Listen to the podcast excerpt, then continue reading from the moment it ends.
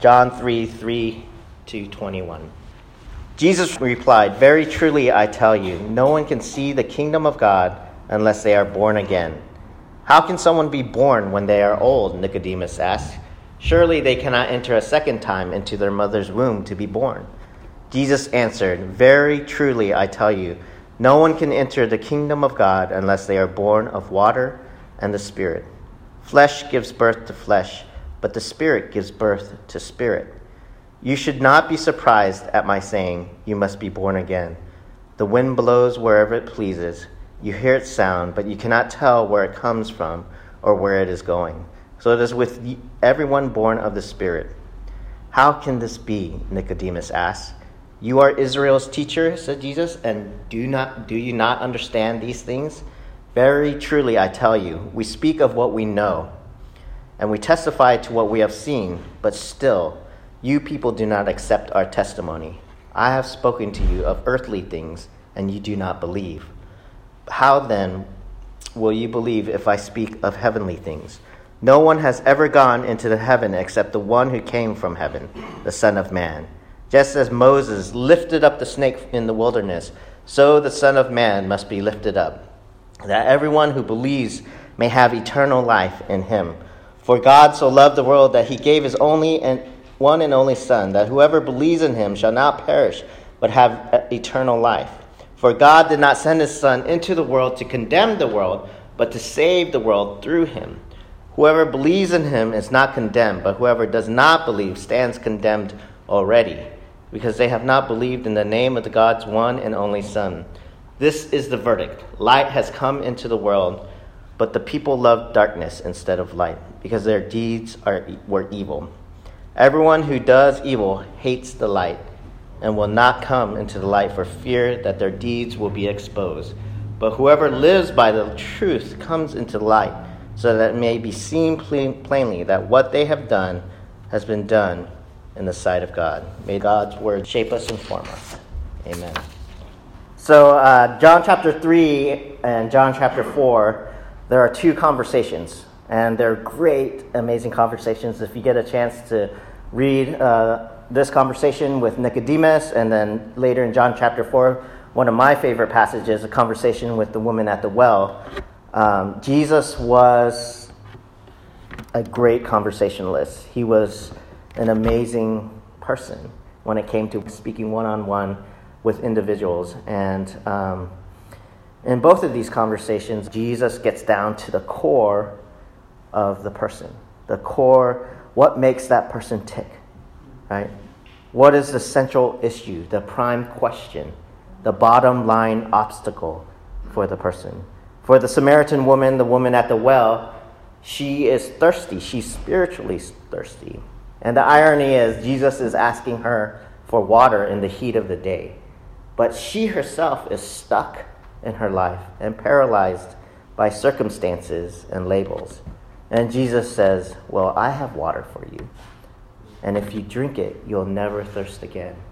Out of this conversation, out of this interaction, it empowers her, right? She's empowered. It frees her. And where once she was in isolation, she was in the heat of the day alone because she was living in shame. But this interaction with Jesus, something touches the core of who she is, and she's empowered by Jesus' words and sets her free, and she becomes one of the greatest witnesses in all of Scripture. It says that she runs to the town and tells everyone, Come and see someone who told me everything about myself. And the disciples and Jesus, Jesus tells the disciples, Look up, the whole town is coming. And that day, many people gave their life to Jesus. And this was from one conversation with Jesus. This chapter, right before the woman at the well, interaction with Nicodemus is another great conversation. Nicodemus is on the opposite spectrum of the woman. He is a Pharisee, right? He's of the cluster of religious people of the day in Jerusalem. And actually, this group was Jesus' nemesis, right? These people were always testing Jesus, always after Jesus, always trying to get um, to trap Jesus into saying something wrong, saying something that they could later say, Oh, you're not following the rules. Oh, we can get you. But Nicodemus is drawn to Jesus. And we see uh, John is setting up kind of this, this tension between the Pharisees, the religious rulers, and the elders, and Jesus. And all the while, the crowds are following Jesus, the crowds are loving him. Jesus is going from town to town, preaching good news and healing people and touching people. And people are loving him, they're drawn to him.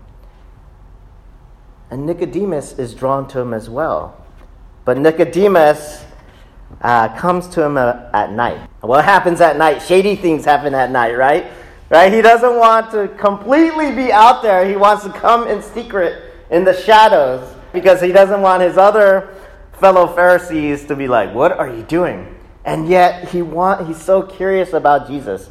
So he comes in the night, in the secret of the night, and he has this begins this conversation and he has this he has these questions. What he asks Jesus is, "Rabbi, we know that you are a teacher who has come from God, for no one could perform the signs you're doing if God were not with them." How are you doing these signs? I know you must be God because if God wasn't in you, you couldn't be doing these things. I want to know how are you doing this?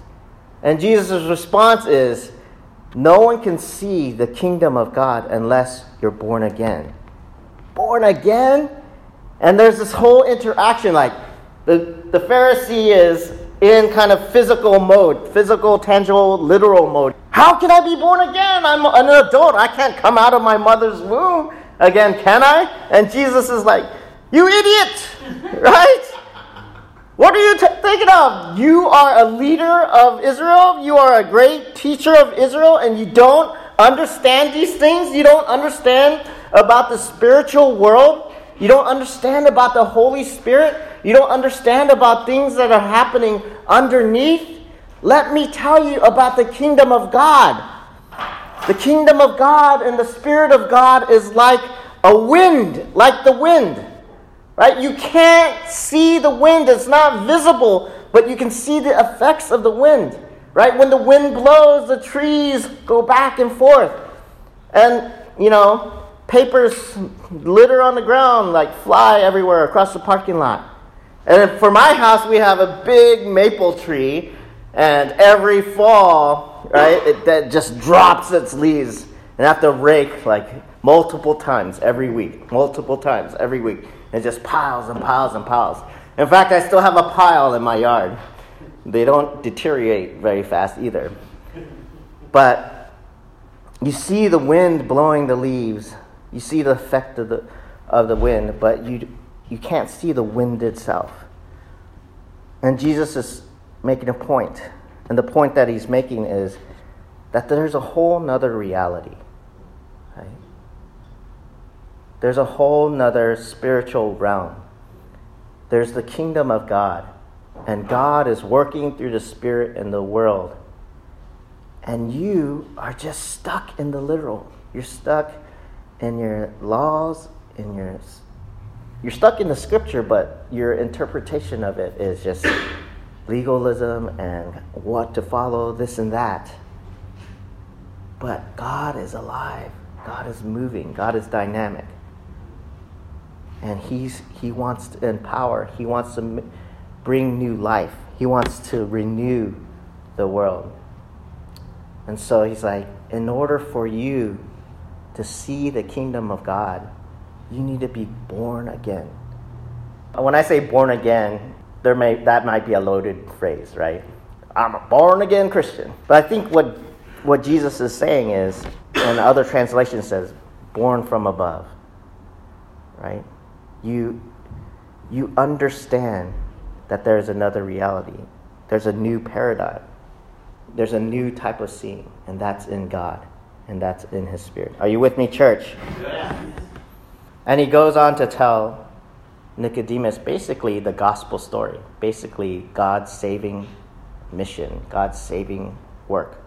For God so loved the world that he gave his one and only Son, that whoever believes in him shall not perish, but have eternal life. And this is John 3:16. You see Peep football players write it under their eyes. You see it on signs. John 3.16, John 3.16. You probably have it memorized. For God so loved the world that he gave his only begotten son. Whosoever believes in him will not perish but have eternal life. Right? That's the gospel in a nutshell. A lot of people say that's the most concise right, description of the gospel, what God's saving work is. He loved the world, so he sent his son that we can be saved from our sin and have etern- life eternal. But I actually like verse 17 a lot, a lot, a lot. For God did not send his Son into the world to condemn the world, but to save the world through him. God did not condemn. God does not condemn you or me. God did not want to condemn the world. So he sent his son out of his love and care for the world. He didn't want he doesn't want to just destroy people right? He wants to save people. God is in the business of saving people, and that's why he sent Jesus, because he loved the world, and we are not condemned. In fact, when we don't believe in Jesus, when we don't follow the light, we're condemning ourselves, actually. And that's, that's what Jesus is saying. You're already condemning yourself. Right? What God is doing is saving you from your condemnation. Whoever believes in him is not condemned. A light has come into the world. God sent Jesus to save us and not to condemn us. God's desire is to bless and not to curse, and we are called to be a blessing to others. The light has come to shine for the hope of the world. So, in this goes back, this word bless, goes all the way back, if you remember in the Old Testament, Abraham, the call of Abraham, right? Go and I will bless you. Right? I will bless you. Follow me. Answer my call. Trust in what I say and just go. Go out into the world, to the land that I'm showing you, and I will bless you.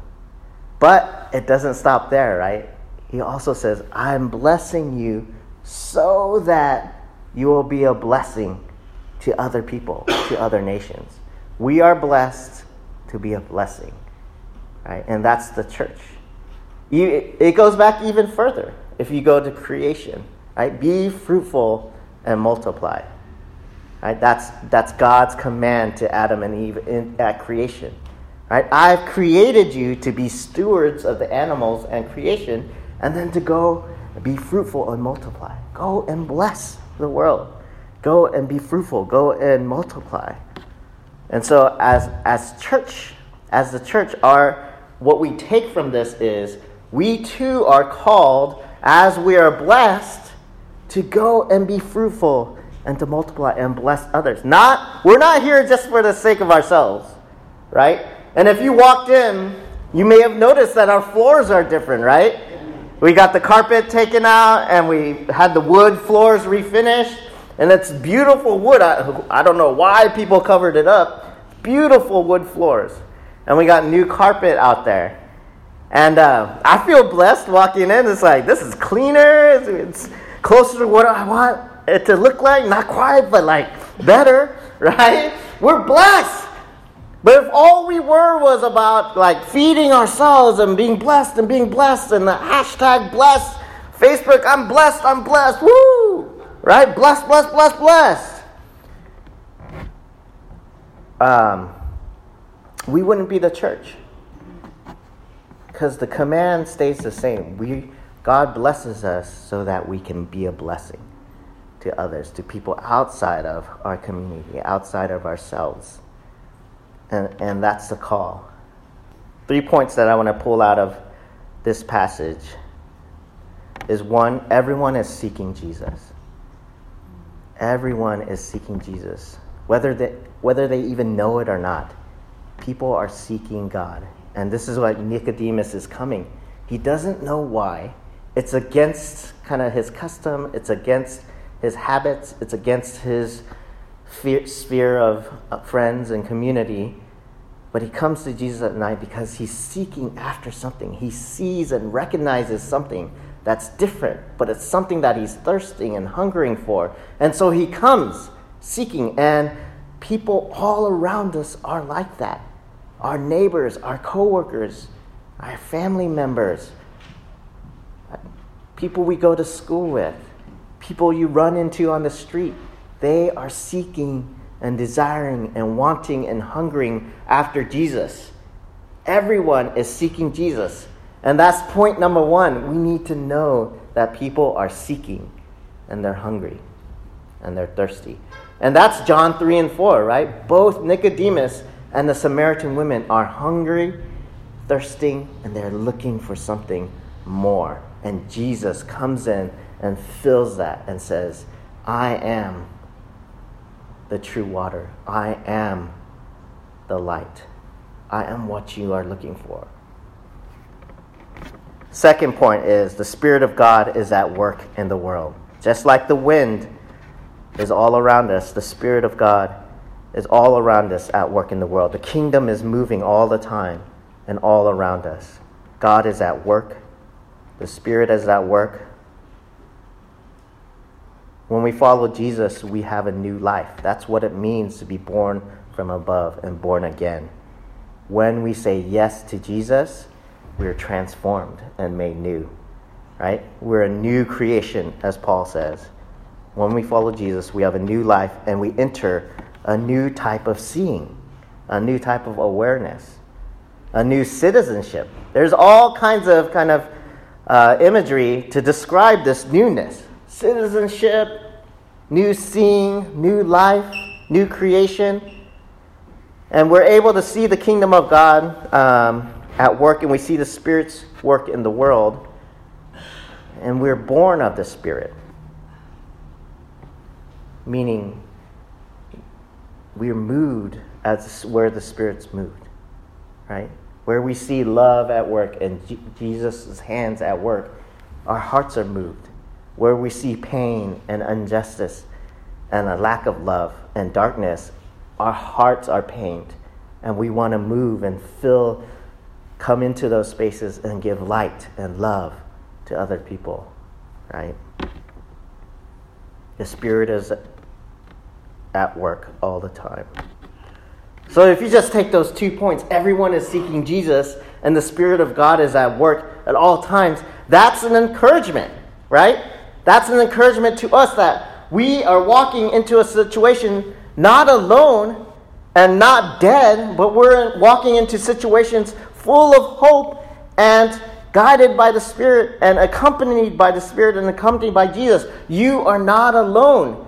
And you are not weak, right? Because the power of God is there and the power of the Spirit is there. And because people are already seeking, and, and the Spirit is working in that seeking, like massaging people's hearts, right? Simmering. Right? Out there, people are like thinking about things, and Jesus is planting seeds in their hearts. And we just step into that. And that's an encouragement. That's something to be hopeful about. And the third point is that God did not send Jesus. God did not send Jesus to condemn the world, but to save it. God wants to save people. God's desire is to bless and not curse. So, one, uh, people all around us are seeking Jesus. Two, the Spirit of God is at work in the world. And three, God wants to save people. God wants to save people. And so that brings us to the B of bless, which is begin with prayer. Right? Begin with prayer. We must always begin with prayer because prayer allows us to have eyes to see the kingdom moving all around us. Two, uh, prayer is the way that we ask the Spirit to help us overcome our fear. Right? I'm afraid. Evangel- we're talking about evangelism in church. Right? We're talking about witnessing to our neighbors. Ooh, that's that's not for me. That's for like that extroverted person out there, or that's for Bob over there.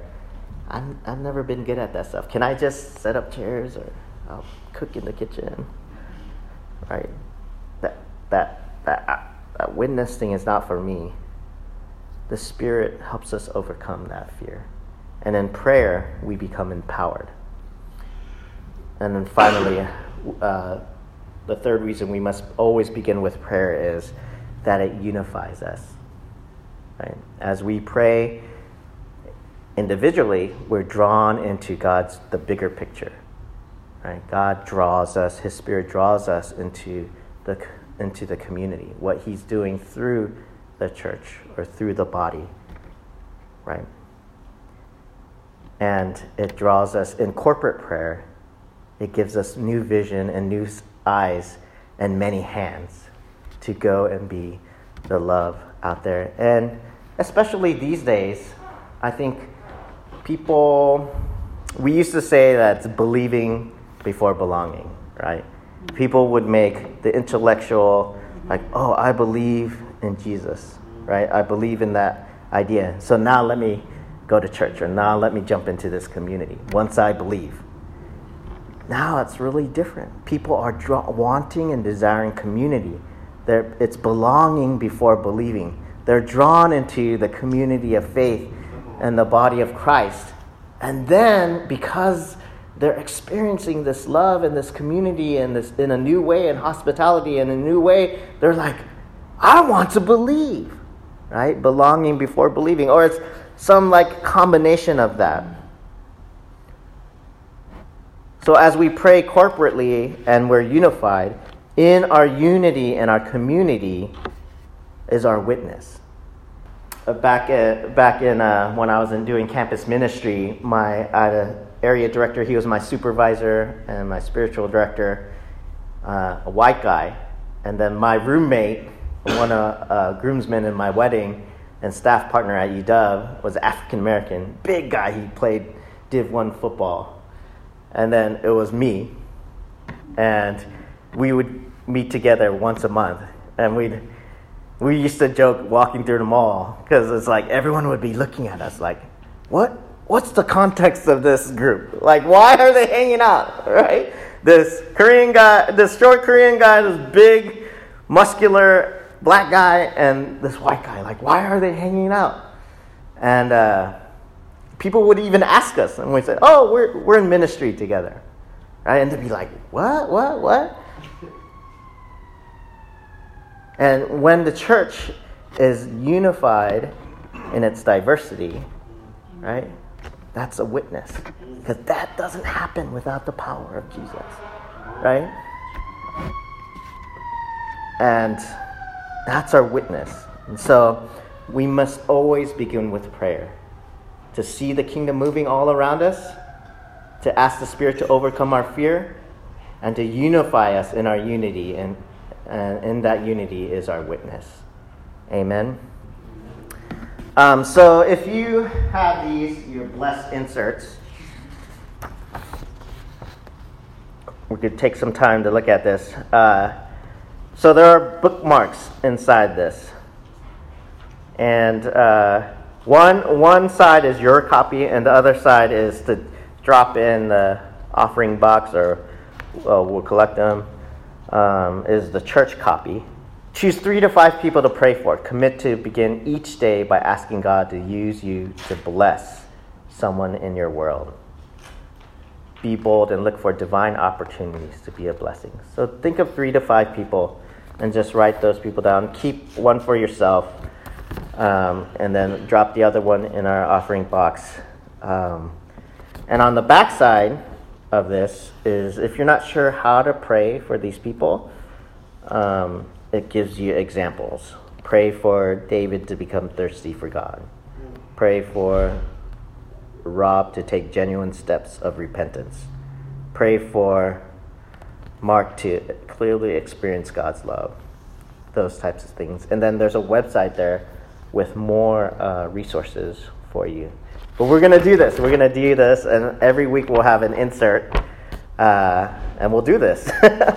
but uh, fill that out, and we'll take some time to do that uh, right now, or as we move into communion, take some time to fill these out.